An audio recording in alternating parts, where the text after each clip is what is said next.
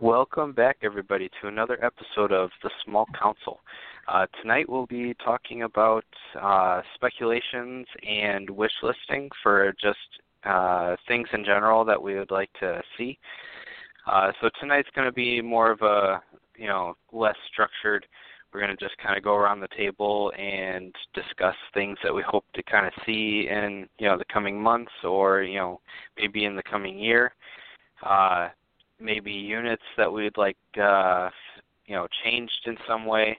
And again, this is this isn't really a complaining episode at all. It's just kind of you know something we'd like to see on a personal level, and uh, whether or not you know strong feelings about you know something coming out or uh, being changed or whatnot. It's it's more just kind of a, a laid back uh, talk about you know just kind of what we'd like to see. So um, before I get into it, uh, tonight, you know, we have with us a very special guest. Uh, we have on Ben from Singapore. Uh, thank you so much for coming on.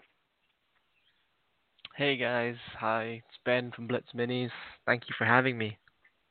It's great to be here. I, I listen to you at work every day because it's actually uh, every week because it's like nine in the morning here. Nice. Yeah, which is funny because I work third shift, so I think I'm actually up like almost the exact hours that you're up.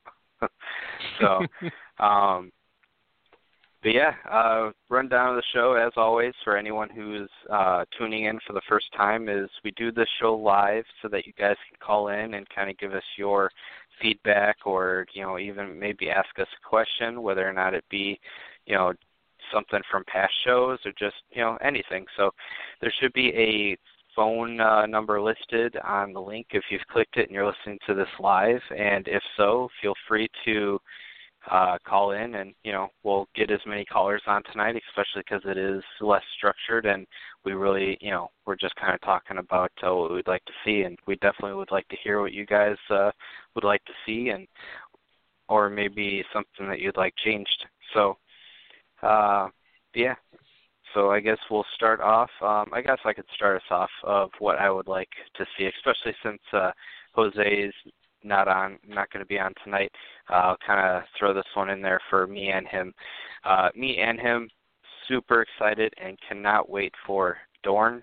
In particular, I want the Red Viper so badly. Like once they come out, they're going to be probably all I play for a long time and every single list I build will have the Red Viper in it, whether or not he's a commander or an attachment. I will refuse to build a list unless he's in there, even if he is complete trash. I just he's my absolute favorite character from the show. Um and yeah, so that's definitely what I'm looking forward to seeing.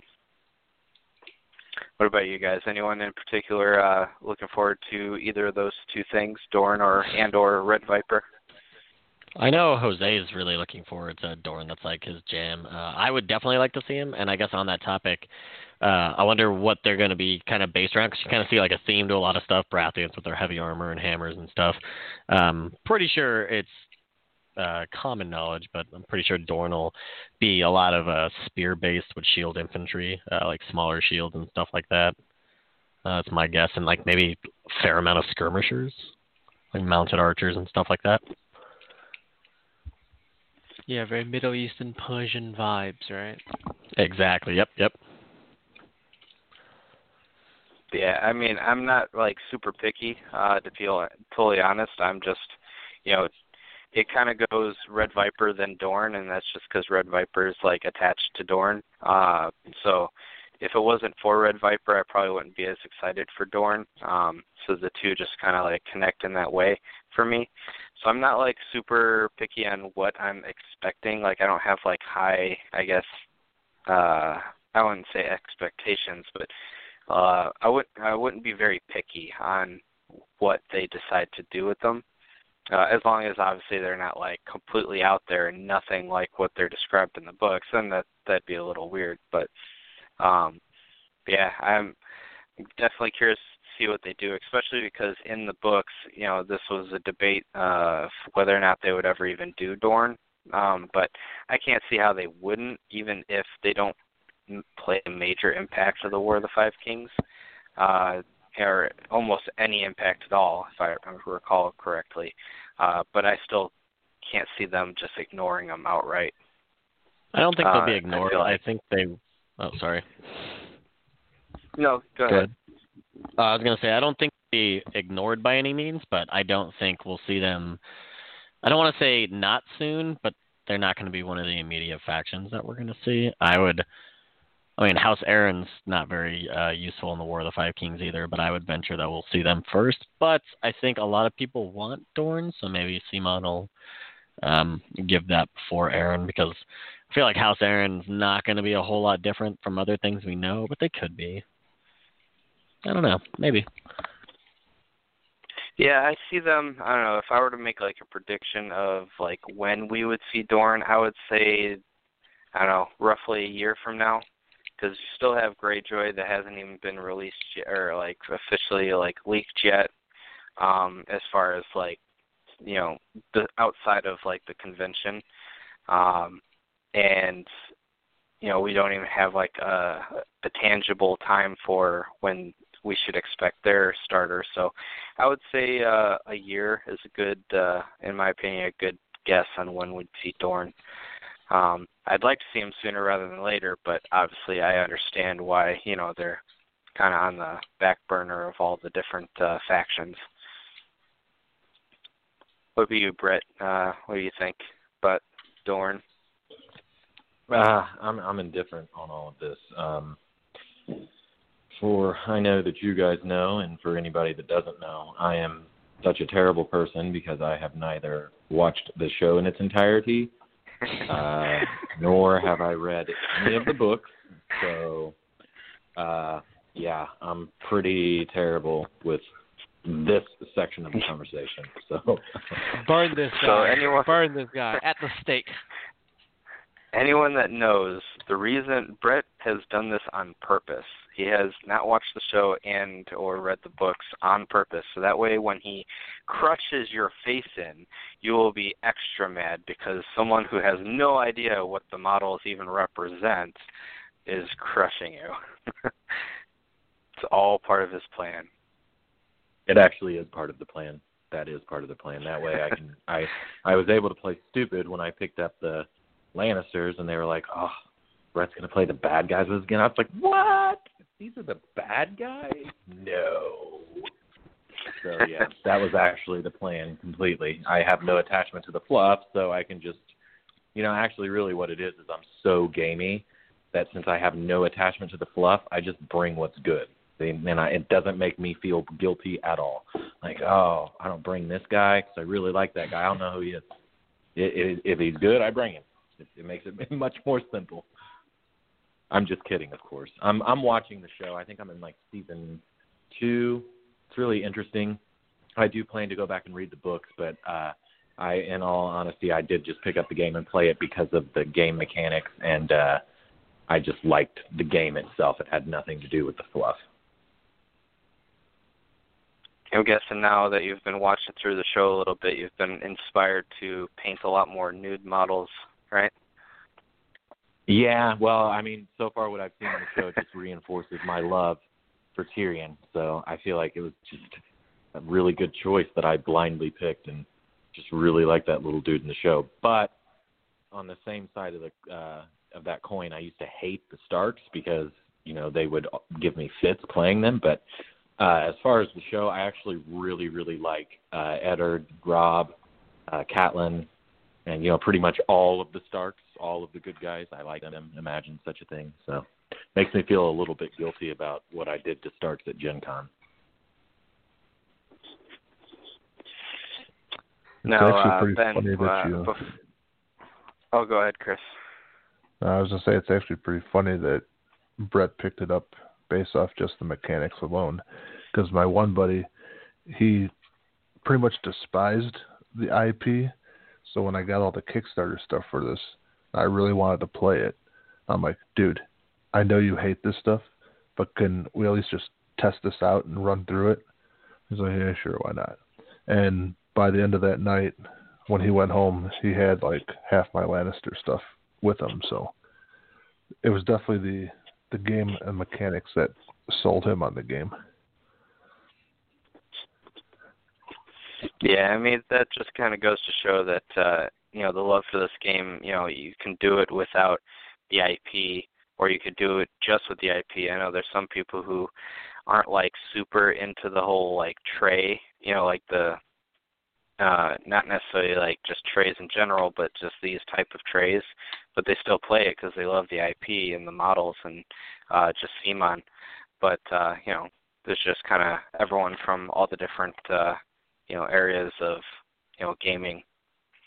But uh, I was going to ask Ben. Uh, so, what do you think before we move on to maybe another uh, uh, speculation? What do you think about Dorne and uh, and or Red Viper? Ooh, I I am with you on Dorne. I really really like Dorne. Um, in the books, they are a real political powerhouse. So, um, in addition to Red Viper, which I'm sure everyone is is a fan of, um, I actually think his brother is going to do even better. Um, I also think Dorne. Uh, my my suspicion is that Dorne is going to be the only other faction to have counterplot as their um, as their house card, so they don't have to have a commander for it. Um, I think they are very very uh, behind the scenes kind of uh, sneaky faction, so I think uh, they'll probably be really interesting there. And I think the uh, Oberyn Martell is uh, uh, is Oberyn? No, Doran Doran Martell, the the prince will be a real like five six point NCU. We don't know what he's gonna do, but he's gonna be amazing, I'm sure. And the other princes which aren't in the show but are in the books, and since the, they're based on the books, uh, it'll be interesting. Yeah. What about the prince Yeah, who goes to uh to Daenerys in the Free Cities? I don't know if we'll see him. Spoiler alert for Brett. I didn't say anything. That guy doesn't I'll- have a good time though. I'll, I'll I'll be I'll be very sad if they come out as a neutral faction and then you know I you would just take they that wouldn't. NCUs. You're hoping that would- that would upset me you? too. No, I would hope they would not. That would actually upset Yeah. me, even though I am a neutral player. Yeah. So I I, So I I, do I have am a, I'm a little bit. Mm, Go ahead, sir. Oh no, you can finish your thought. and Mine's a little off topic, slightly.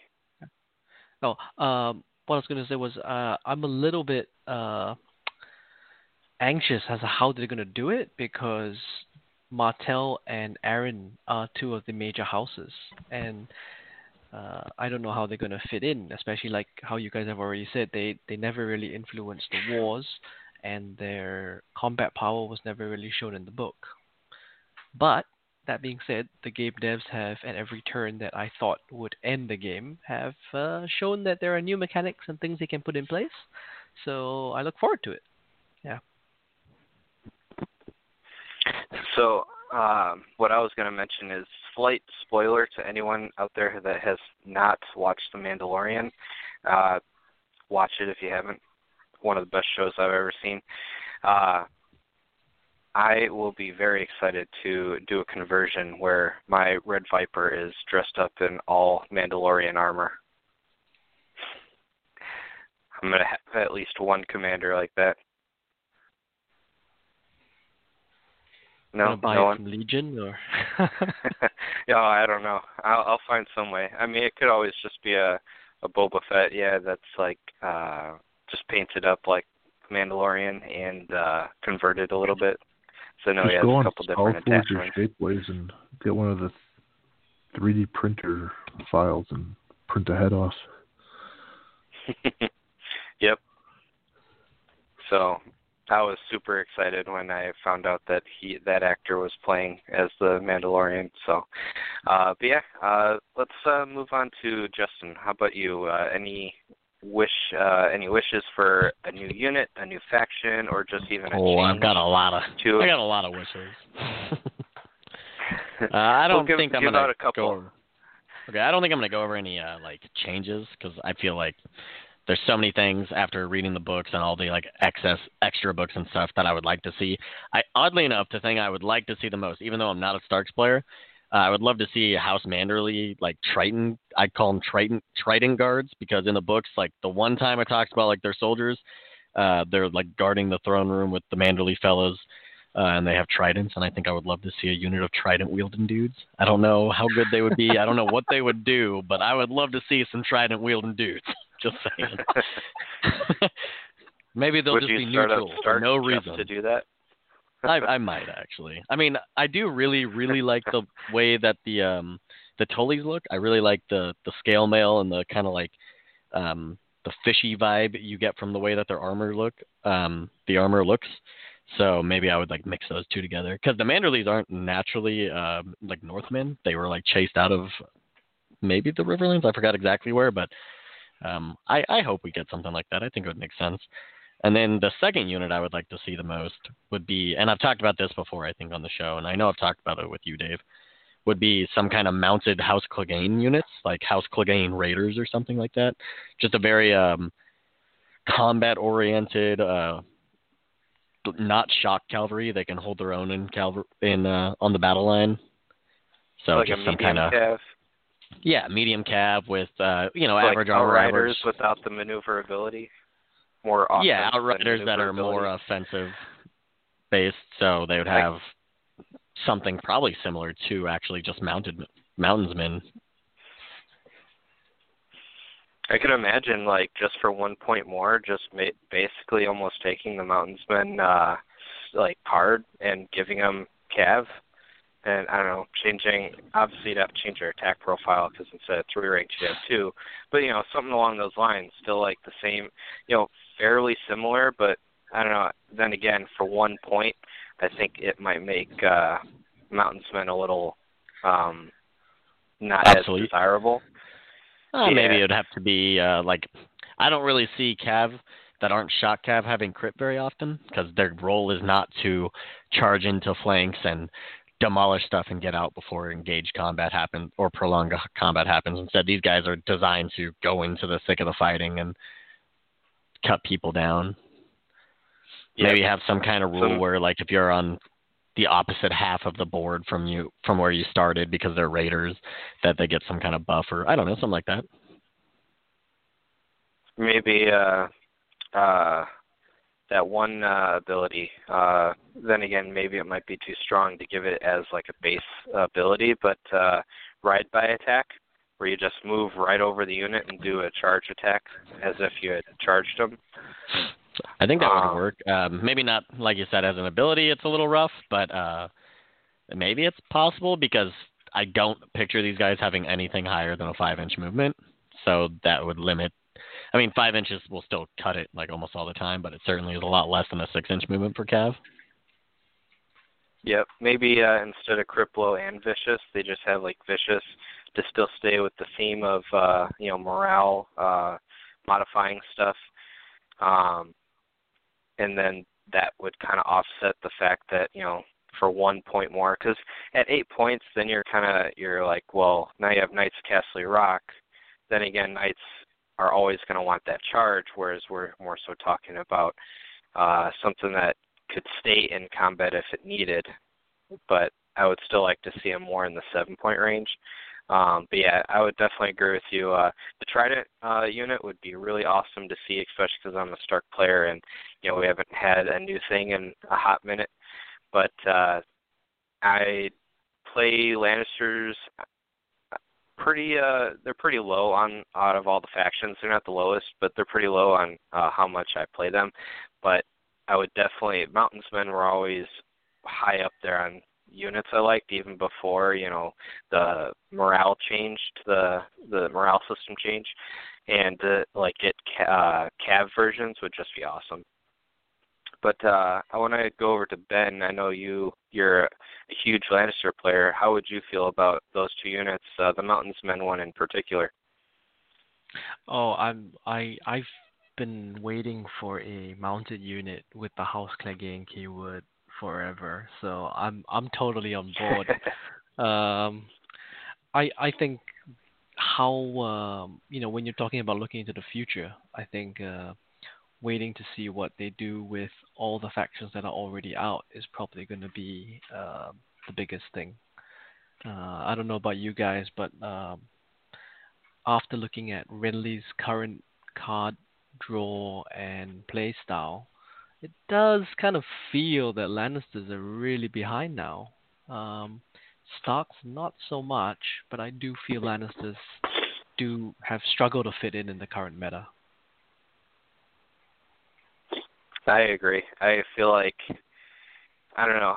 I feel like as a faction as a whole, we talked about this on a different episode. Lannisters are like right in the middle as a faction as a whole, but once you start taking like all the strongest strongest lists of all the different factions, Lannisters have some really strong lists, especially like Faith and like a Mountains list, but they still kind of I feel like they fall a bit short um, on the list when you're factoring everyone's like top notch, uh, you know, finely tuned lists. Um, by no means, but I don't know. There's just something lacking that I feel like a lot of other factions are just kind of leaving them a little bit in the dust. But I definitely know what you mean. No, I think they're right where they need to be. in the ditch. That's right. Piled high. I claim bias, Chris. so, no, Chris, I uh, love them. or uh, actually, uh, before I go to you, Chris, uh, Ben. So, what do you think though about the the trident, uh, like the Stark and or and maybe a neutral trident wielding unit? Uh, I mean, I think a trident's a terrible weapon. Personally, I can't. I can't think. I don't you know. disagree. I mean, maybe then when again, you a get war them flail on at a the same horse. time, or like what? That makes no sense. But I mean, you know, I mean, guys, it's fantasy game. They're gonna be dragons, right? So I mean, we got Uh, flayed men who are on horses with flails. That makes no sense. uh, flails don't make sense in general. And and and I realize a lot of the cavalry in this game like to wear cloaks, which is a terrible idea when you're cavalry because people just pull the cloak, drag you off your horse. We're talking about fantasy. man. Yeah. This is fantasy. yeah, yeah, yeah.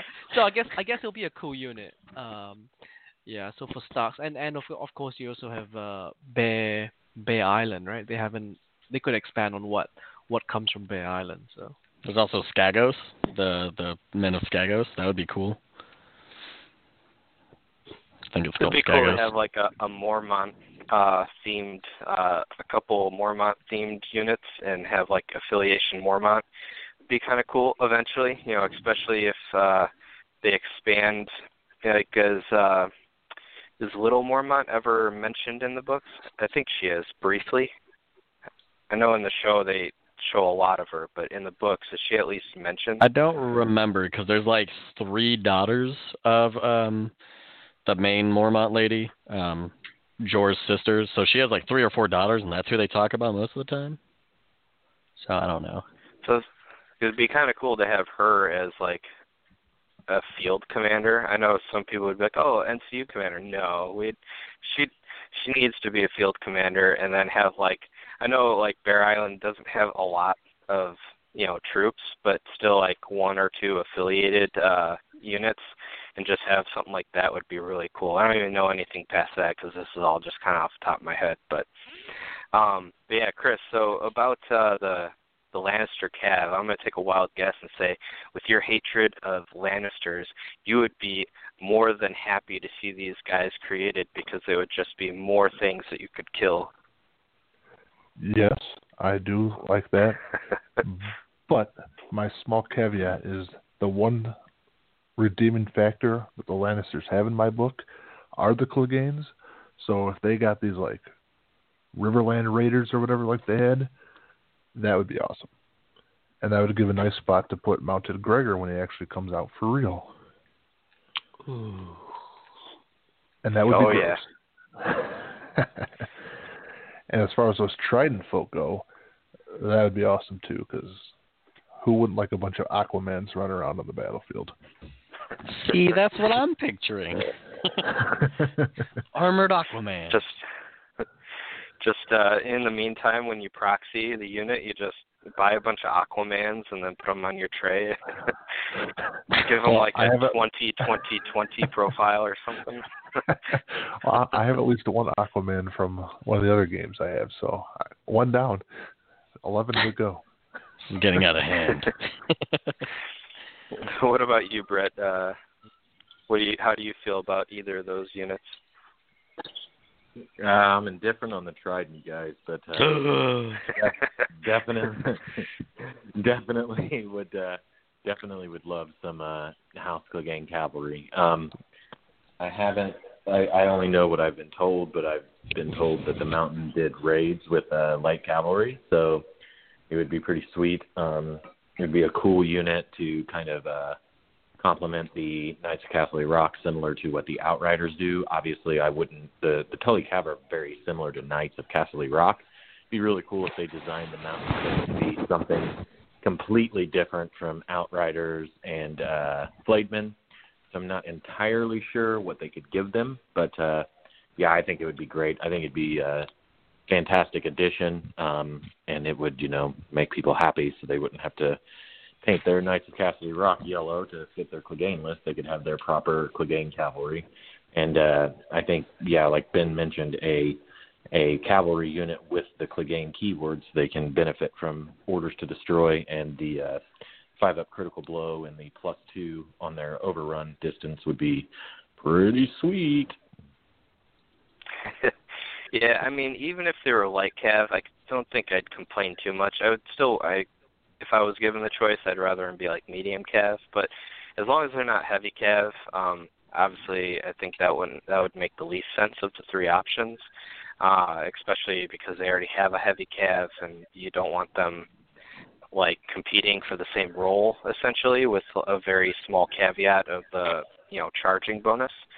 But uh, I would definitely prefer I think medium, just something that's very well rounded that can stay in combat and you know just start wreaking havoc if you needed them to, and uh, give maybe uh, you could have like mounted Tywin. You could start like int- you could introduce these guys with like a Lannister mounted hero box or something, and really just go nuts. Like you could have you know Tywin be sort of like I don't know if this would make sense. Maybe uh, Justin, you could correct me if I'm off, but uh, maybe like Tywin, who could be more like Robb in the sense of very strategic hit and run. I don't know if that's Tywin's thing? Or no, he would. That... He's not so much like outmaneuvering people on the battlefield, but he's more just a like tactical genius. Uh, Robb's thing was like guerrilla warfare, but Tywin's is winning through conventional means, I guess. Oh, and like brutality, uh, like brutal tactics. Like charging the gates of King's Landing. Wait, wait. Yeah. Was crossbows at a wedding uh, conventional? well, you know, sometimes you need some Boltons there to help you along when you don't have a good plan. Because Tywin was losing before Roose showed up. I'm just saying. Tywin said time and time again, "We are losing this war." I'm gonna blame Jaime on all that. It was like Tywin's like, "Would you just get out of the way? just stop screwing me up." but uh so, would, who would you say, uh, if you know anyone off the top of your head, would be a good maneuverable uh, commander that they could create based on any of the Lannister, you know, with the last name Lannister or supporters that they could add like to a, a mounted hero box? I don't think that they would do that for Lannisters. I don't think that's uh, Lannister tactics at all. Um, like I can't think of anyone off the top of my head who would focus around outmaneuvering his opponent, as opposed to um, just countering his opponent's actions. I feel like would be more appropriate for Lannisters, and you can do that through cards. I mean, such as like counter charge and stuff like that, or for charge and things like that. I think that would be more appropriate. Um, I know it's kind of weird for mounted, but a counter charge with a mounted unit would be incredibly powerful and make a lot of sense. So I think we'd probably see that with a Tywin mounted commander instead. I was thinking more so like maybe not like their thing, but it could be like kind of how uh, Davos is for Baratheons, how he just kind of is that like weird commander that does something that they don't really do. So I figured like a like a like a side or it, it could be any character I guess, but one I mean, that adds just a little bit of maneuverability through his cards and his ability. Uh, that way, I don't know. to run like a mounted list. I don't know anything about how like Kevan Lannister uh, fights, but he's a major commander for the Lannisters, and they don't describe his tactics, so I guess he could fill that role. Yeah, I suppose like if there's a lack of um telling you what they're how they fight, uh they could always kind of like fill in the gaps because I mean, uh it, I wouldn't blame you know CMON if that's that's the case. If like there's a lack of you know someone's way of fighting, and I wouldn't doubt if they there's already commanders that are like that that are like, well, they don't really talk about how they are as a commander, so this is what they do Uh, because it makes sense, and I'd Yeah. be fine with that. Because I mean, you got to do something. You can't just be like, well, we don't know what he does, so he doesn't do anything. yeah. so. Gotta uh, give you blank yeah. cards.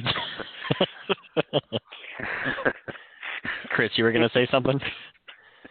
Well, yeah, I'm gonna I'm gonna answer your question here when you get to my wish lists because it will have a direct effect on it. So keep this in mind when you get to me.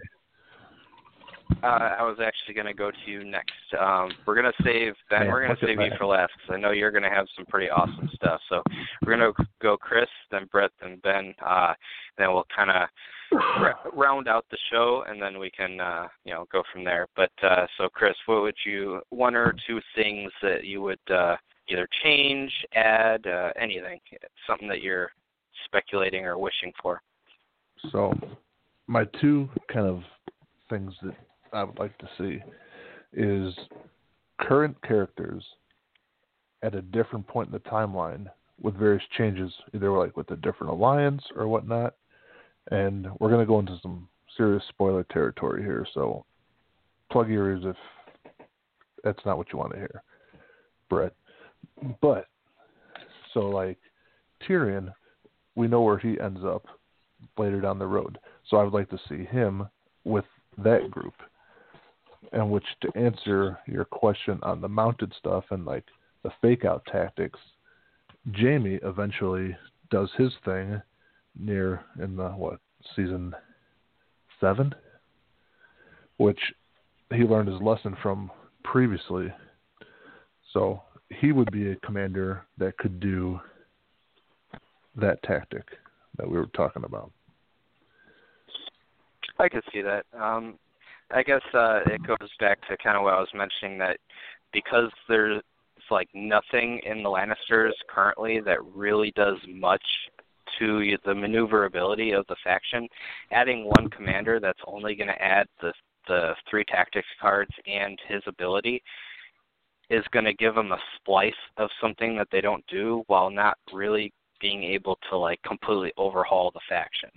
So I could definitely see any any commander, especially like you were saying, Chris, Jaime, uh, later later in life, Jaime, uh, Right. being you know filling that role.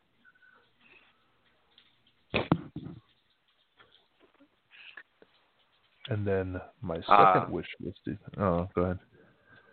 Uh, I was going to say, and did you have another one?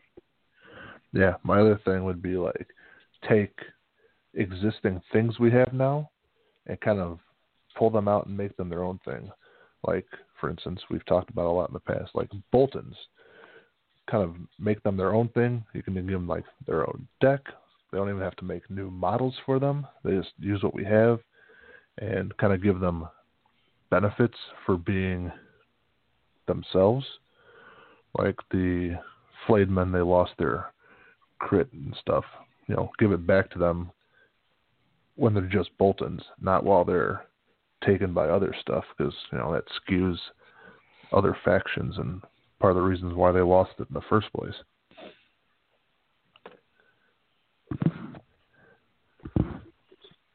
So you're talking like a like a, a bonus for being a pure sub faction. So all Stormcrow Yeah. or all Boltons, not necessarily all neutral. So like you can have like half Boltons, half Stormcrow, but like right. like if you're 100% specifically Bolton, or Yeah, specifically and I- Tully, or specifically Umber. You know, like heck, give them their own tactics deck down the line, if, you know, to make them their own thing.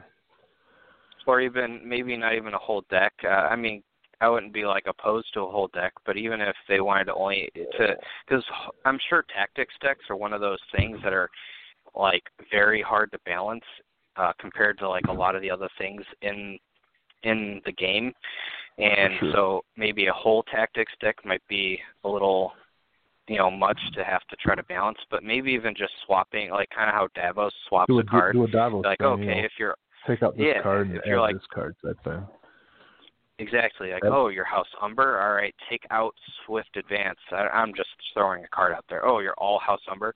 Take out Swift Advance and uh, something else. I don't know, and replace Yes. it with you know this, which is more offensive, and this, which is more offensive and less maneuverable. Uh, or Tully, where it's like, okay, take out Devastating Impact and Swift Advance and replace it with, you know, this card and this card, which is more defensive. Uh, and that's just off the top of my head. You could do that with like a lot of stuff. You could do it with, you know, House Clegane, do it with Boltons. Uh, personally, I would just love something kind of simple uh, with like, you know, in in neutrals in particular, but like uh, Boltons or Stormcrows, just a simple like plus one morale across the faction. I think would be the simplest and easiest way to not be like overpowered. Um, just because you know obviously neutrals kind of lack uh, compared to other factions. They do have the tactics deck, which I believe is, uh, in my opinion, like the second, third, at least third, if not second best deck in the game.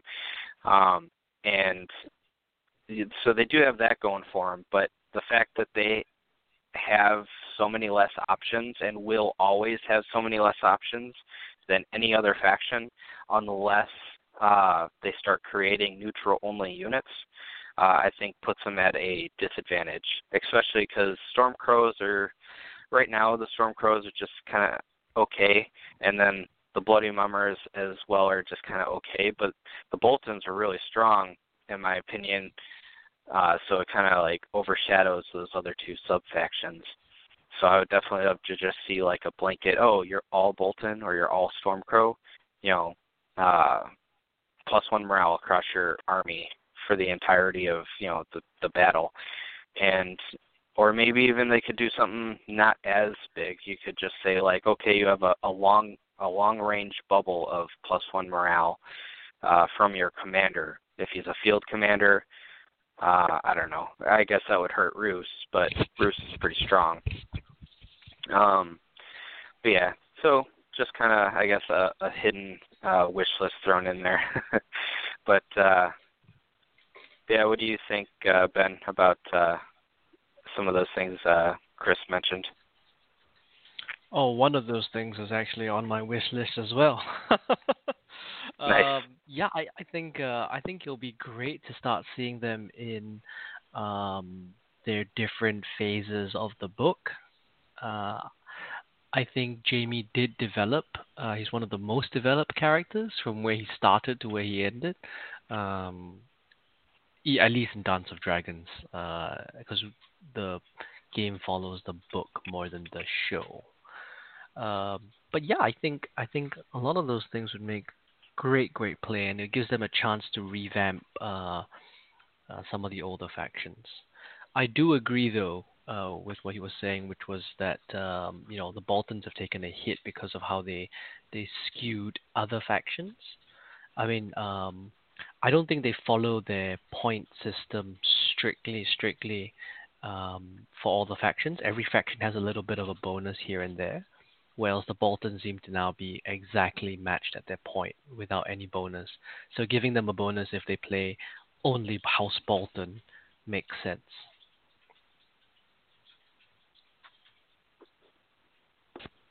I can tell you I won't be upset if that happens. Because I say I'm a neutral player, but in reality, I'm mostly just a Bolton player. I don't actually. While I love the sculpts and I love that they're adding new stuff, I don't. Well, I guess I'll say the the newer neutral stuff just doesn't fit my play style because I've been so used to Boltons and how aggressive they are. Um, so I would I would love a bonus. I'm still gonna play them with or without a bonus, and I'll keep complaining, but I'll do it. Uh, you don't even want uh, archers, Stormcrow archers in your army for a bit of range? Oh, I have. You just use I have them all, and I do like throw them in there. I, I throw in mercs quite a lot, just uh, hold objectives and stuff like that, add a little bit more defense, but they just uh, they don't fit with the two Bolton commanders, which I think are vastly superior to the other two commanders. So I like to stick to my Boltons. I think uh I think Bloody Mummers and uh uh Stormcrows will greatly I think we'll see quite a bit of big of a boost once we get a couple more neutral attachment options, especially the Stormcrows with their minus you know their discount on attachments. Right now they just I mean the lieutenant is really nice in them for the discount, but uh I mean the flare doesn't really make sense and the um Dreadfort captain doesn't really make sense. And I feel like so you're kind of pigeonholed currently in a neutral list into just running the lieutenant. Uh, and obviously you're gonna run him, or you're gonna run maybe like you know some of the more expensive attachments. But Not then again, the you know, then you're well, and I was gonna say, yeah, if you're running the more expensive attachments, you're you're probably just gonna want to run cutthroats rather than storm crows. I mean, granted, storm crows have a little more defense, but uh, you're I don't know. I feel like cutthroats are an amazing five point unit compared to you know uh, the storm crows, which are in a way a four point unit. I mean, uh, it's hard to say that though because you're obviously still paying five points, but because you get that one point discount, you're kind of forced to run the attachment, which is fine. I like that kind of mechanic, but uh, I just hitting on fours can be pretty brutal. I, I will say, I guess I take back what I said about the Storm Crows. I love the lieutenants. Best thing that's ever come out for me. I use them like like drugs. It's ridiculous. I'm actually uh, going to be buying a fourth box of Mercs just so I can have four lieutenants. that's what I like to hear. Uh, Maybe I need to. I mean, I really didn't want to because it's like I hate buying like box for just an attachment. And I know there's been rumors uh and like things shown where they're gonna release like an attachment box, but I don't know. I think I'd rather just buy the box, keep the lieutenant, and give away the rest of the box for free or something. You know, granted they're not going to have a lieutenant in that box, but I'm sure no one's going to complain. You know, having a free box even if it doesn't have a lieutenant in it. So, but we'll see. Uh, I have I haven't done that with a unit yet though. Like because there's other attachments I absolutely love. I have yet to actually buy a whole unit just for an attachment. I considered it with uh, the Chosen of Styr uh, attachment because that one is really good for free folk, but that one I would have to buy like three extra boxes just to get the amount that I wanted, uh, and I wasn't willing to do that. So, uh, but this one, since it literally was just one extra box, you know, I, I'm making the leap to do it, especially because one of my favorite Baratheon lists has four Stormcrow lieutenants in it, and I only own three currently. So, but uh, yeah, what do you think, uh, Brett? Uh, what I want to see. Yeah, or no, uh, like about Um, the the neutrals, uh, the stuff Chris brought up. Oh no, I think the neutrals need a little bit of help. I don't. I don't think that they're a terrible faction. Um, I think Carlos' stats and some of the tournament results prove that they're kind of. I think that they're an, an elevated faction in a way, but I can't recall ever hearing about or knowing about neutrals. You know, really winning tournaments. So, yeah, I think they could definitely use a little bit of help. And I, I think we've mentioned before, perhaps the. Uh, getting the affiliation for having an all Bolton list or an all Stormcrow list or something to that effect would be pretty helpful. Yeah, I agree. And Roose and Walder combo is like the bane of any like super elite armies. You you know the amount of things you can shut off throughout the game can get pretty ridiculous. Uh, Yeah, So moving on, I'm, I was gonna say not so. Uh, if you want to, prob- the problem with that. Sorry, I was saying I'm not a I, I'm not a jealous person, but the problem with the Roose, Walder, and uh, kind of the Varys combo, I'm not a super jealous person. But if I was playing neutrals, like I would be bent because that's a really good combination, and everybody can bring that to the table except for free folks. So I would want something that was a little bit more exclusive to my faction outside of just the deck, if if that makes sense. Yeah, and that's definitely like my favorite Bolton list currently. Uh, that I uh, before all this happened, I was trying to play quite a bit of it. Was uh, Roose Varys Walder combo. Uh, even Yeah. when it was Varys at five points, I was running that. Um, and though it kind of hurt, you know, because five points for Varys with his uh, his other uh, ability nerf was I don't know. It definitely made him very I don't know, barely usable, but I still found use in that trio combo um, that made the five points still worth it. But now that he's back down to four points, I was able to, you know, get that extra point, and you know, the list is just even better. But uh, yeah, Brett, we'll uh, we'll jump right into some of your, uh, you know, wish lists and speculations. Well, I was always of the opinion, as soon as they leaked what Walder's ability was, that he should have been neutral only, like as in neutral deck only. Um, I don't know a whole lot about the fluff, obviously, as we've discussed, but what I do know about him is that he would be something that would really truly define the the true nature of a neutral in that he switches sides constantly based on what favors him. And in my opinion, that's pretty much as neutral as you get. Um, you have no loyalties to anybody, and you you just switch based on the favor. As powerful as Walder seemed when he was released, I felt like he should have been maybe something that was usable only in the neutral deck. But now he's been released, and we see that you know he's not auto include like I thought he would be. So we can move past that. But I, I think some some kind of mechanic like that would be nice for the neutrals, where some release somewhere down the road is whether they they make the rule something like compatible only with the use of the neutral deck, which eliminates it to the neutral army only. But with that said, um, I think a unit I really want to love is Zorse Riders. I think they're good. I've seen them work really well. My biggest issue with them is the hugely diminishing attack profile. And again, I'm not a jealous person, but if I was if I was a neutral player looking at outriders and screamers and then looking at my Zorse riders, I'd be a little bit upset that dropping the three attacks at the last rank is pretty much what kills it for me. Uh, a unit that's not innately defensive, you've got Melisandre running around who can remotely, very easily knock a whole rank off of that unit.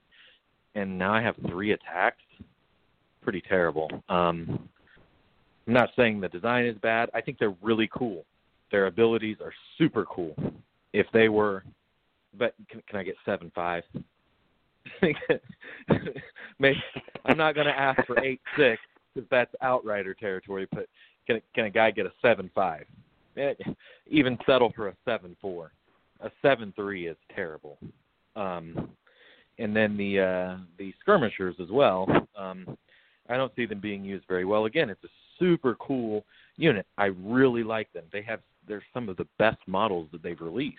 They're just awesome, and it really opens up that creativity. Which for me, as a person who loves to paint, I want to love these guys, but they're just so underwhelming. And then again, try not to be jealous, but skirmishers are little fast dudes. Why do these big ass heavy cav champions of the stag have the same parry ability? It doesn't even really make sense. And I'm not ripping the developers apart because I know it's an ability and there's there's a fine line between what makes sense from a fluff perspective and what works as a game mechanic. But I think that the skirmishers need something a little bit more than just the parry ability and then the uh, the weakened ability, and then they would be great. Because for me, at five points, uh, I'm take cutthroats every single day for one point less, and basically the same defensive profile. And I think my cutthroats are going to push more damage out with their attack than what the skirmishers are going to do, even with the weakened token and the parry ability. So I don't like to rely on sixes or ones. I like to rely on average dice rolls, and you know what I mean. So for me, that parry ability doesn't make up for what they lack in offensive output. So I guess honestly, from where I'm sitting, I like every single unit across the board in this entire game except for the mummers. they just need a little tiny bit of tweaking. And I think Vargo as a commander, he's not bad. I saw Ben beat the shit out of Cameron with Vargo. So I know he's not a bad commander he used Vargo, uh, you know, combined with Mountains Men. It was awesome, by the way, Ben. I'm totally giving you props on that. Uh, but I don't think he's a bad commander. I think he suffers because his units that have his keyword are a little bit underwhelming at the moment. So I think in one fell swoop, you can elevate neutrals, giving them some units that are different and have some utility, and you can bring some of the Vargo hate and and make him better just by making those mummers better. So, so for me, my wish list just tiny little tweaks, make the mummers a little bit better, and I pretty much like everything else. So I, I think the game as a whole is in a really good spot right now. Oh, I'm sorry. I'm sorry. I'm gonna. I, I skipped the elephant in the room. I think it's uh, elephant. hard to overlook the fact that basically every single person, when they're asked who's the strongest house, it's Starks. Uh, ben is a very competitive player and an, an amazing tournament player, and even he will say, "Well, if I bring Starks to a tournament and I win, that's not that's not as impressive as winning with somebody else because Starks are generally viewed all across the board as the most powerful faction." Can we get Bran and Hodor back to three points and Rickon and Osha back to two points? Uh, the problem is why feel so overpowered right now, and I was thinking about it. I was having a conversation with Chase, and it's like why do they feel so much more powerful now? And that's the that's the answer. So Rickon and Osha went down to one point. Bran and Hodor went down to two points. Everybody was running wolves even when they were worth a victory point. It didn't slow people down from using them but now you've dropped them a point so now your sworn swords have become berserkers or your outriders have become tully calves or you've taken one unit of sworn swords and made them bowmen and you've taken one unit of sworn swords and made them sworn shields. So basically, you've upgraded your army with the exact same number of activations, or you've made Arya into Varys. You've done something to your list with two basically free points, and in this game, two points is huge. So Starks are getting a lot of hate right now. So my wish list: fix the mummers, make them a little bit better, put the Wolves back to where they should be at three points, two points. Robb is right where he should be at three points, and I think a lot of that Stark hate disappears because the the problem is that not only are they high activation, they are high activation with incredibly powerful units being put on the field because of those Wolves. So that's my piece. Again, I'm not hating on CMON. I'm not hating on anything. I think that dropping them a point though was a little bit too much. So I'm gonna jump in real quick and uh, elaborate on some of that, or you know, talk about what I agree on all of it. Uh, quickly with the Wolves, so I agree. I just wish the point increase just came out to on the Wolf. So keep Hodor at two, keep Rickon at one, make Robb two, and make all the Wolves one point to bring, so that you're not pigeonholed into bringing them. I mean, because technically you can still not bring them. You could pay two points for Hodor and not bring Summer in your list, uh, and avoid the extra victory point if you're scared about the victory point.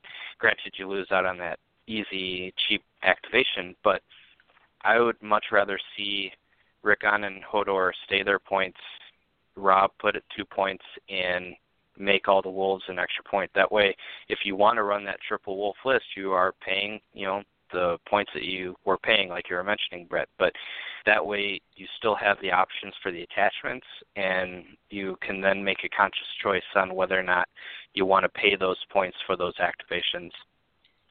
Um, but you still can't take the wolves without the attachments. I want to be clear on that part. So you can't just be like, I'm not going to run Hodor or any of them, and I'm just going to pay three points for three uh, activations. You'd still have to pay the big cost. Um, and then for the mummers, I agree. I think a, a nice change to uh, the skirmishers would be maybe change their parry to uh, I don't know, like for every one instead of an auto wound. So change them to five points. Uh, some have speculated that changing them to that would be too good because the auto wounds is very powerful. I think change them to five points and turn the for every one you roll into one unsavable uh, uh, uh, hit. So that way you can still block it with like a card, and it's not auto wounds on like giants and stuff like that. So I mean, it sounds like it's relatively the same thing, but it actually is much weaker in in a way. But that would be because you're dropping a whole point. I think that would be a nice uh, a nice way to kind of even things out without dropping them to five and then just leaving them as is, but still doing you know doing what they're meant to kind of do. Uh, and then the Zorse riders, I agree, just a little bump, you know, the seven five or even you know, I'd say start at seven four because their ability, if you can pull it off, is it can be really strong and really screw over some you know tough like tanky units with their uh, with their ability. Because uh, if I'm not mistaken, no orders or tactics cards for that unit. That's correct. Is that while they're engaged or while they're engaged from the flank or rear? Flank or rear. Has, has to be the has to be flank or rear. Okay. I mean, it's still still not that hard with uh, you know, flank, but um, well, yeah, so, so I have a how, so I on that that's topic, how I feel about it. So you can just oh. you can go on. on that topic with the flank or rear, as a neutral player and with a seven point cavalry, it's almost impossible, at least in a good engagement, to actually like well not impossible. It's it's difficult. It's difficult at worst to double engage someone. So when they activate, they'll just turn to face you and then use tactics cards. So really it only stops them from using tactics cards when you attack with seven dice. so it's not like I I like the ability. I think it's a wonderful ability it's probably super useful against certain things. However, it's not as useful as it sounds when you consider they'll just turn to look at you. And it's not like they even you're a really big threat. They can swing once and you pop like a balloon. Down to three attacks because you lost six wounds, which is almost guaranteed from any attack. I don't like them. Anyways, not the point. How do you feel about the the wolves? Either uh, what uh, Uh, I was saying or what Brett was saying, or if you have maybe your own idea for it. I think they at least need to. I, I I think I'm close with Brett on the raising the points to three and two respectively. It's I've seen wolves kill wardens by themselves. Like people, oh, they're worth a victory point. So are those wardens you just killed, and they're worth five points. like it's ridiculous how much damage a dog can do. From one attack, a dog can do six wounds, not too difficultly, just without anything. That's just panic attack and two attacks. Uh, that's like with the way panic is now. That's that's huge. Like that is ridiculous. That is zero. If you put them in storm crows, if which I know isn't like the most effective, but if you did, it's a zero point wolf doing that. I don't like it. Never have. I hate wolves.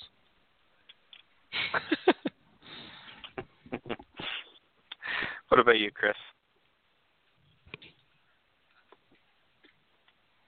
Well, as long as the wolves are killing Lannisters, I'm fine with it. If they're killing free folk, eh, knock them down a few points.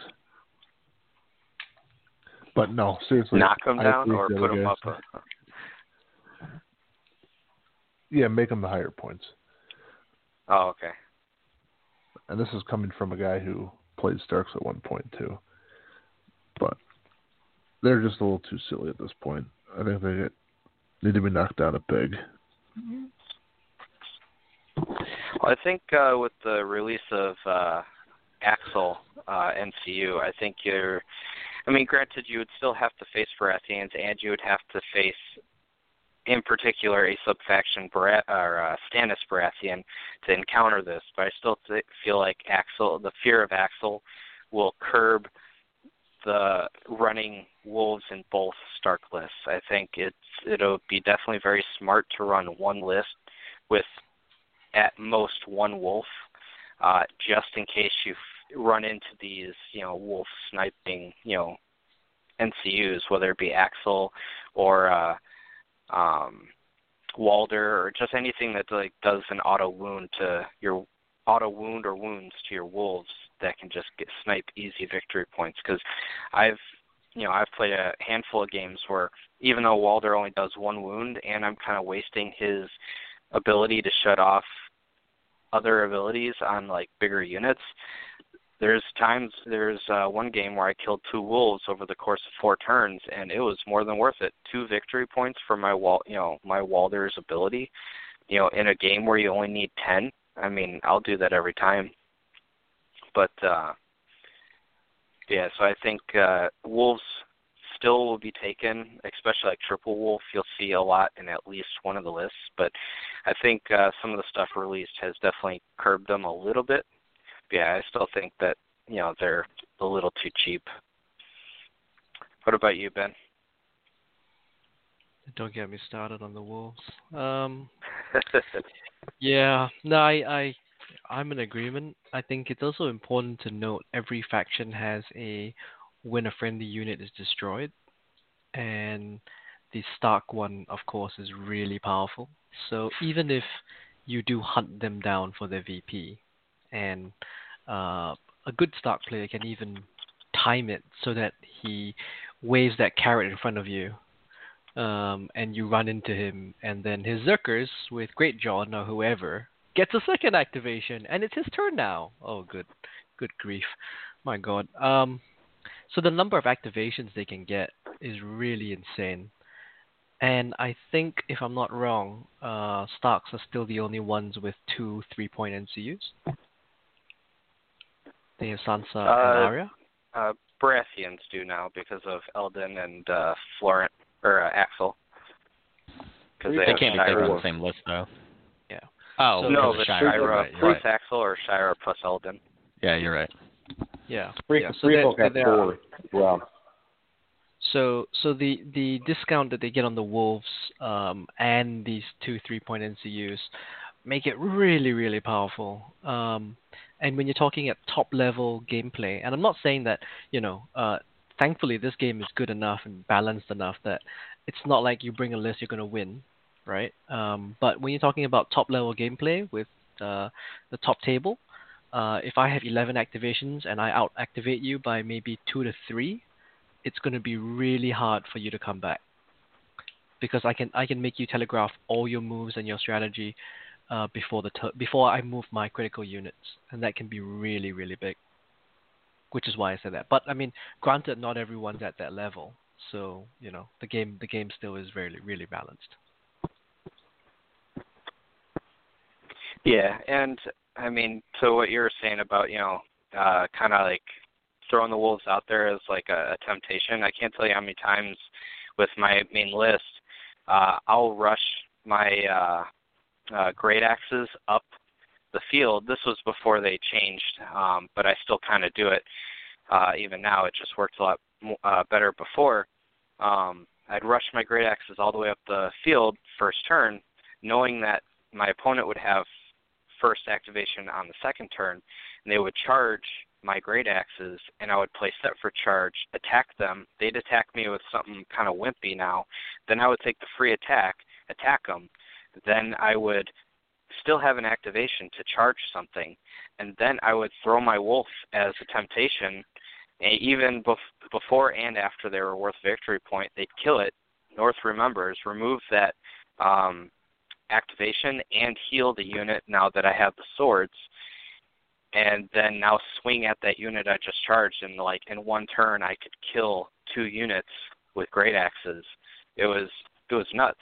So there's definitely a lot of like crazy combo with it, uh, which is why, yeah, I mean, I feel like inevitably they're probably going to go back up in points or something. I don't know. I I have a feeling something's going to change, but only time will tell. Uh, but kind of concluding that, uh, we'll jump back over to you, Ben. Uh, if you want to go over some of your uh, some of the things that you hope to see.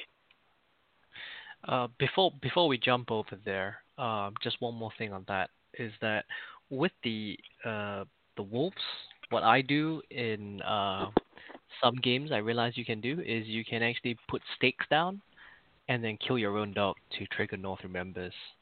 And if I out activate you by two or three, uh, you would have finished your all your activations before I do that.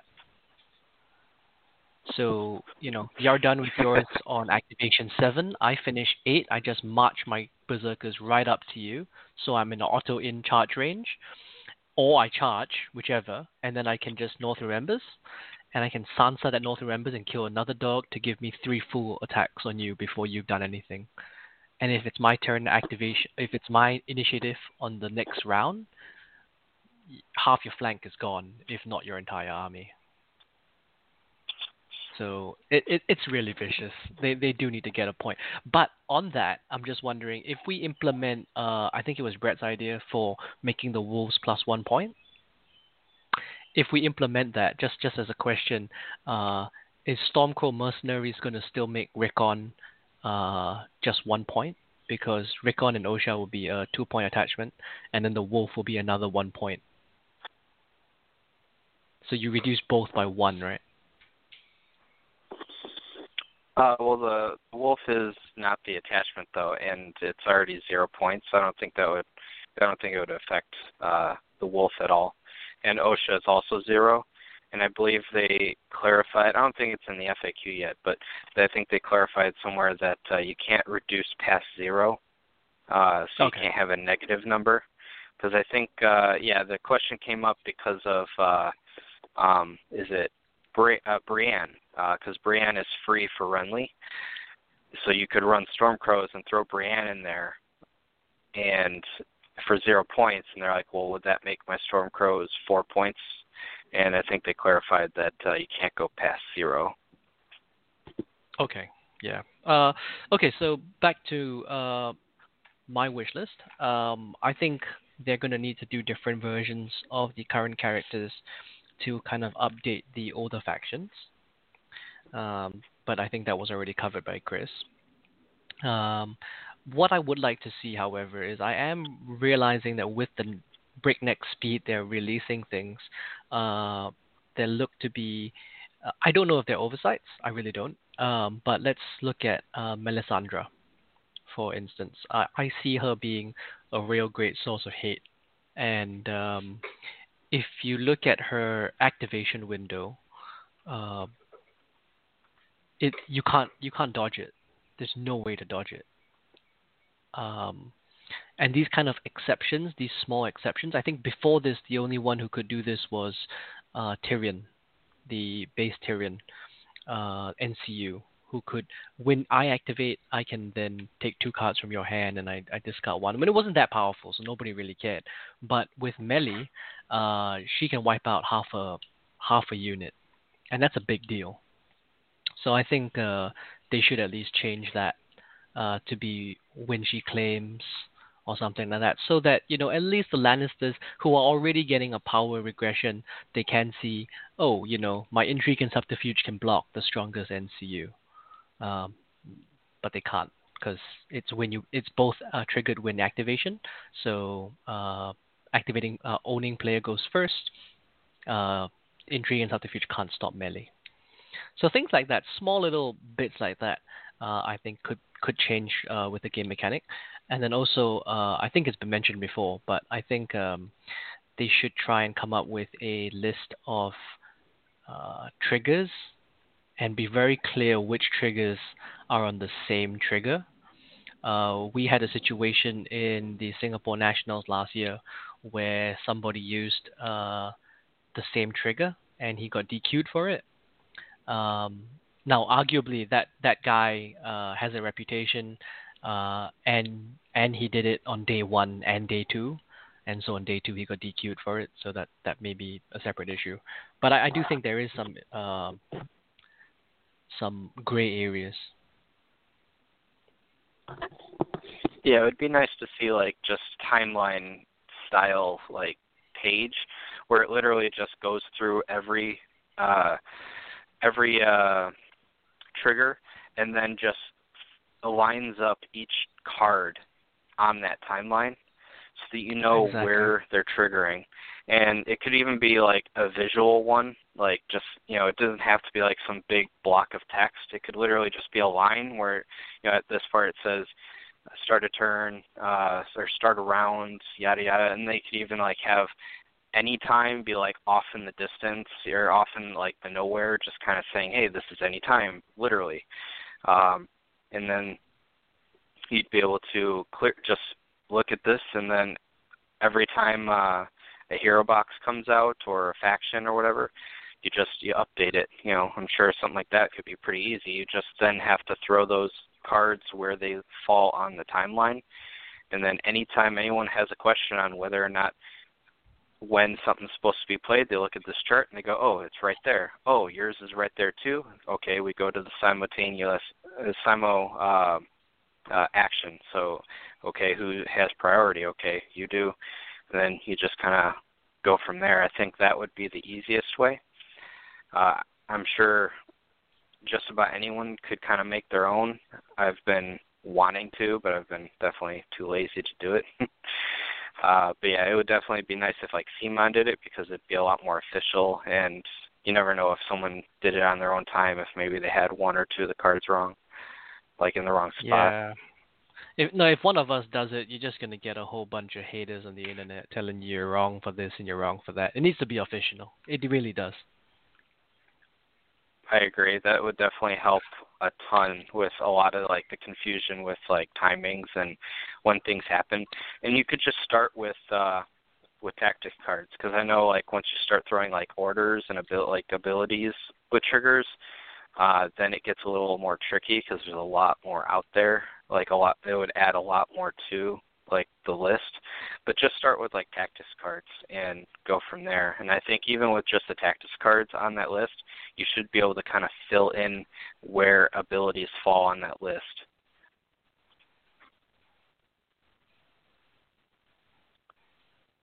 What do you think, Brett? Um, I'm gonna I'm gonna pass on this one. I've had a little bit too much rum. I'm sorry. oh, Brett. okay, uh, Justin, how about you? Uh, in regards to the trigger timing. Yeah, and just uh, say yeah, anything uh, Ben brought up. Uh, I mean, he definitely has a really strong point. I feel like the I've seen throughout all the like social media and stuff like that, um, the arguments almost always and in tournaments almost always come down to uh, timing of stuff. Maybe not necessarily triggers, but uh, I know for a while things were really like flip floppy on uh, what triggers count as the same trigger window, that whole madness, and then uh, what does it mean before attack dice, after attack dice. I think they really need to come out with a, an official document that really gives good examples uh, to to hash those things out. Because I mean, for the most part, like in our group, for instance, Dave, we can kind of you know we we hash things out without any like no one cares. You know, like we'll come to an agreement, we'll go with that. Uh, but I know there are plenty of people out there, and nothing wrong with it. If that's the way you play, then by all means play that way because it's correct. But uh, people are sticklers to the rules because they want everyone to play by the same rules, and that's totally fine.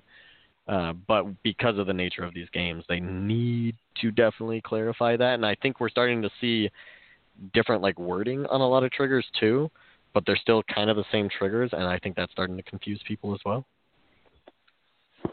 Yeah, and kind of like in our group, uh, you know, if it really comes down to we are not sure, we post on the group and then we like roll a die. You know, it's like for right now, all right, we roll a die. Whoever wins that roll, that's the way we play temporarily, and we just move on. But yeah, it definitely needs to be clarified. I think would clear up a lot of uh, questions um, that get posted on the on the sites.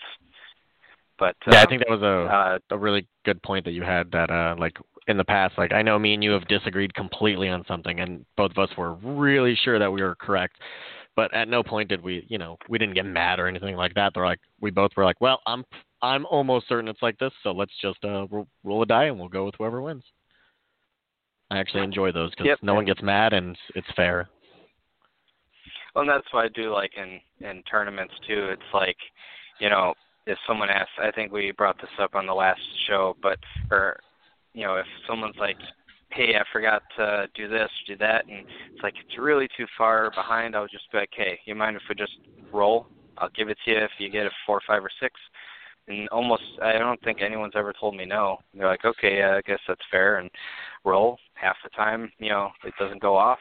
The other half, they get the ability. So definitely a side note, you know, people out there, don't be afraid to just kind of dice it off if you're unsure. Um, but yeah, uh, Chris, uh, have you wrap up this uh, last part, and then we'll uh, go to our closing. Sorry, I gotta keep hitting my unmute button. You're forgiven.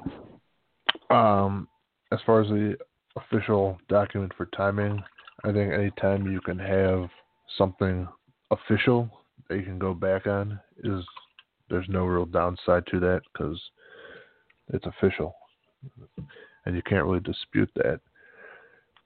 Um, so I agree with that, and I do agree with his other point of having different characters because whoever said that earlier, that was a great idea. Oh, different characters in the different timelines. Yeah, I mean that's Yeah. a wonderful idea. It gives them so much. um I don't know, just more room to grow the game because you don't have to like try to figure out new characters and how they play. Instead, you can do young Arya, evil Arya, assassin Arya, whatever I the can't case. wait for Assassin Arya. That's awesome. She's actually my favorite character, so that could make me play Starks if she's. so we'll see. I hate Starks. I'm not saying I'm gonna, but it's possible. No, you will. Maybe she'll be neutral. She'll be neutral. yeah, that's true. The faceless one.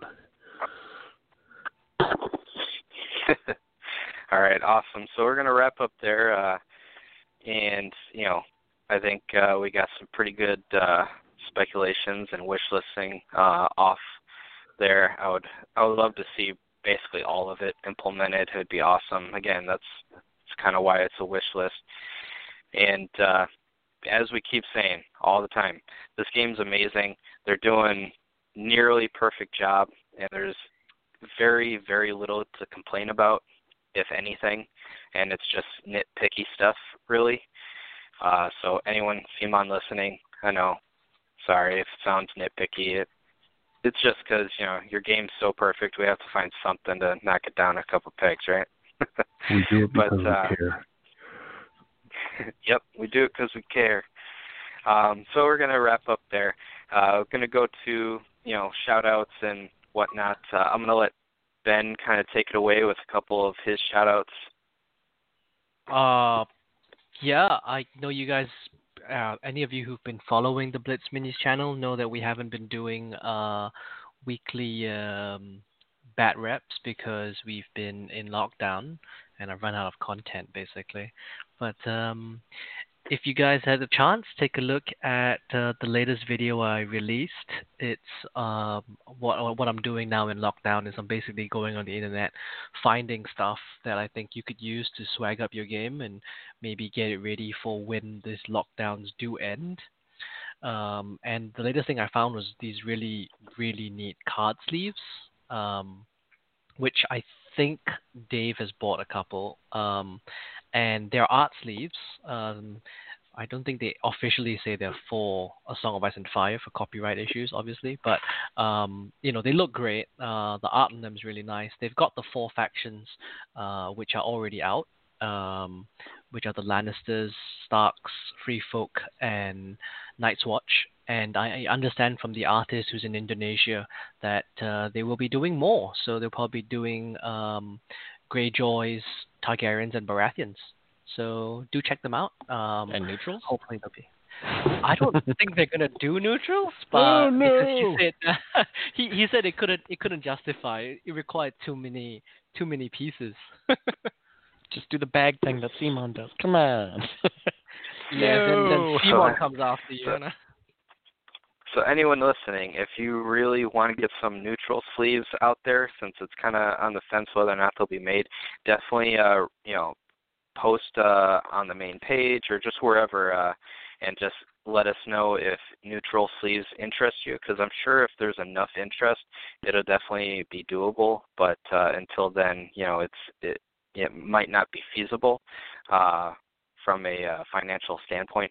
So definitely, if you want neutrals the way me and uh, and um, Justin want them, definitely uh, you know mention on there, and maybe if we can get like a list of enough people, uh, we can maybe uh, get that made. But uh, until then, you know, unfortunately, it looks like neutrals might not have enough popularity just yet, but you never know.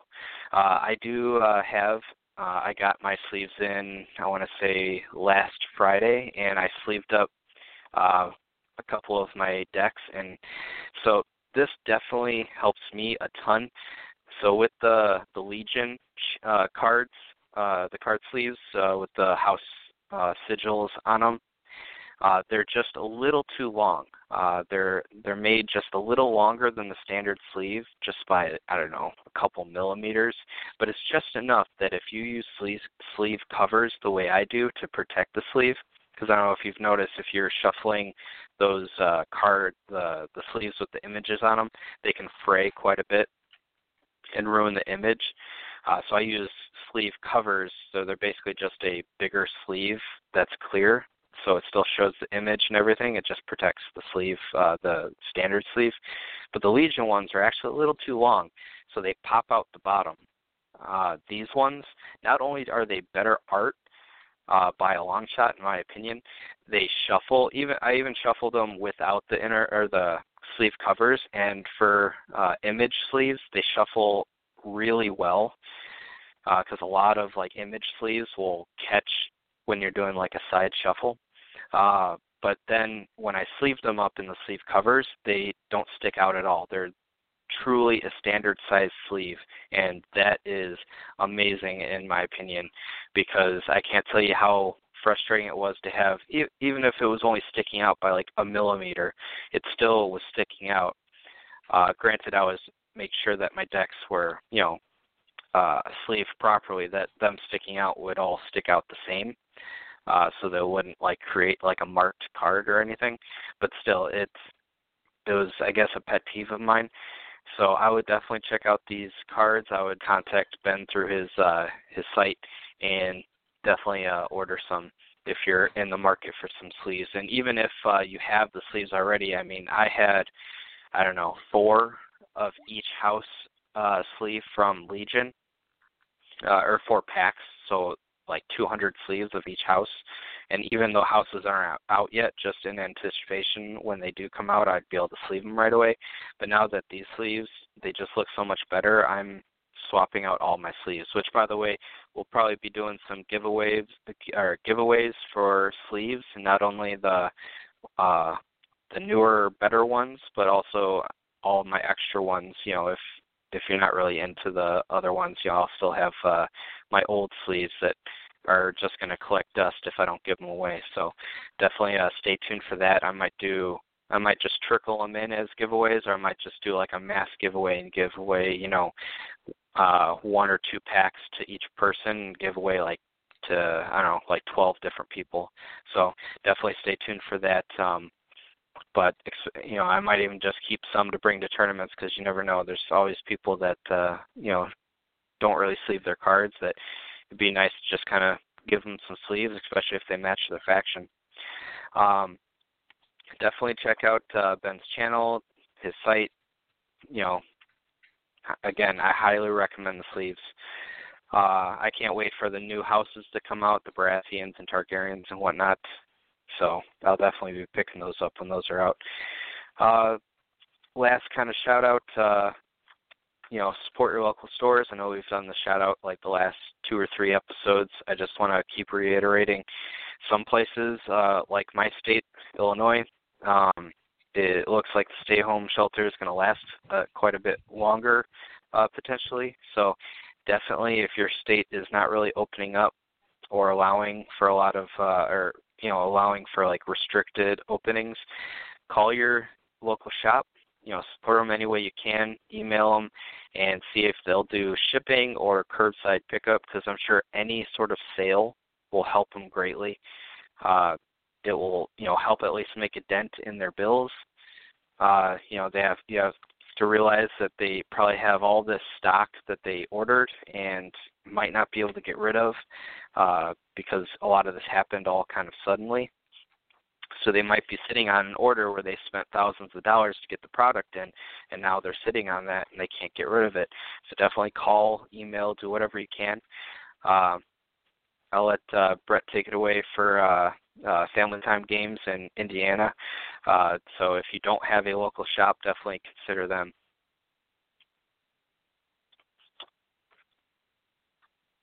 Oh no, Brett. Oh no, he did. All right, so I will finish this one up.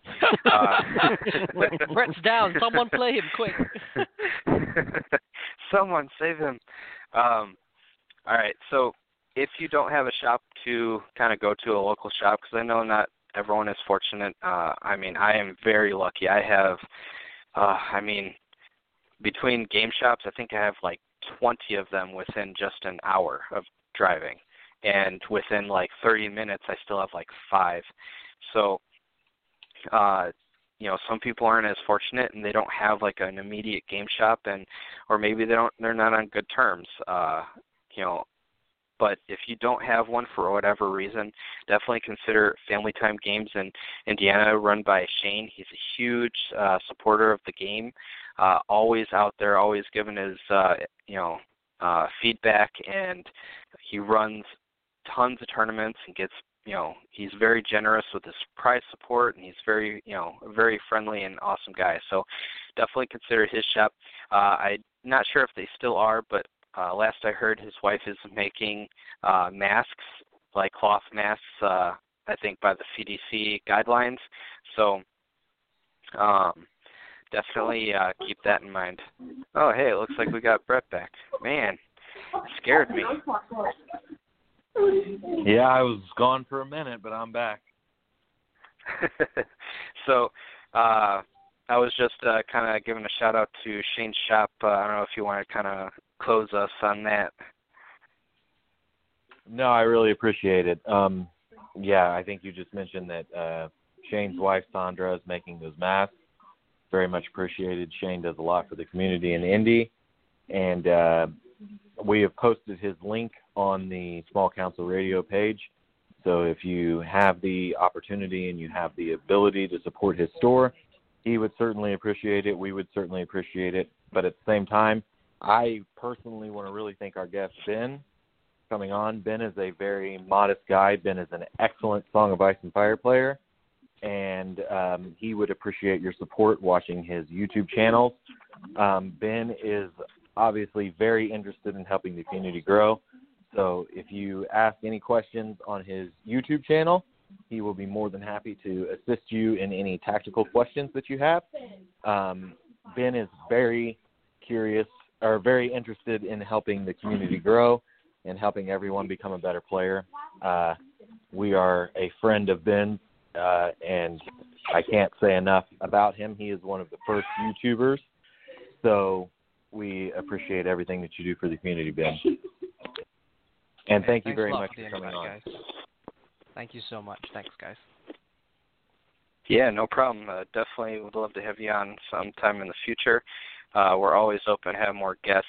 You know, it's always nice to have, especially because you know, you know, we live on like opposite sides of the planet. It's always nice to have kind of perspective of like a different type of like community, like a different like meta. Uh, so definitely uh, keep in touch with us, and we'll try to get you on again. So thank you all for you know tuning in. Thank you to all my hosts and you know our guests for coming on. Please remember to like and share the our show out. That is definitely the best way you can uh, help support us and you know increase the our viewer base because right now you know we have about think like 600 followers uh, that follow our channel, and you know close to that many likes. But there's like 7,000 or so people on the main page. So there's definitely a lot of people out there that I think have either not even listened yet or don't even know we exist. So definitely share it out. You know, word of mouth. If you like what we do here uh, and you want to see us grow, just uh, you know, word of mouth, share it out. You know, mention to your local groups, uh, add us to your you know, if you have like a Facebook group for like your state or your community, add us to it. We'll definitely uh, shoot the uh, links to those pages. I try to do my best to hit every page that I'm a part of, uh, every Facebook page. That way, everyone's up to date. We do it every Tuesday, 8 p.m. Uh, Central Standard Time. So uh, I'm not sure what time that is for you guys. I do know if you're on the East Coast of the U.S., that is one hour early, earlier, so 9 p.m. If you're on the West Coast, like all the way like California, you're looking at uh, 6 o'clock, uh, 6 p.m. on Tuesdays, and then like I think it's what Mountain Time in between that, so 7 o'clock p.m. Uh, and then if you're outside the U.S., I couldn't really help you there. I do know if you're Ben's time, it is what 9 a.m. in the morning. Uh, 10:30 now. When the show.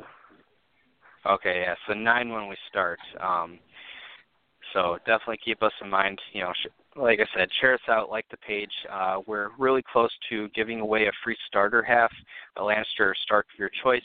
Once we hit 500 likes, uh, we've been kind of hovering, gaining just a couple likes here or there. Um, so definitely try to share it out for us. It's the best thing you can do for us at the moment. Um, but also join our Discord. That is where you can uh, give us show suggestions. We're always up for you know anything you guys want to hear about, and it doesn't even have to be like voted on a lot. You know, we do a show every single week, so we have you know we run through topics pretty quickly. Uh, so even if you're the only one on there and you're like, hey, do this show, we'll definitely put it on the list, and uh, we usually get to all of the different uh, suggestions. So if you want to hear, you know, if you want content of a certain type, just join our Discord and uh, you know put it on the the suggestion tab. Um, so that kind of concludes our show. Uh, again, thank you all for tuning in. This is the Small Council, and it is dismissed.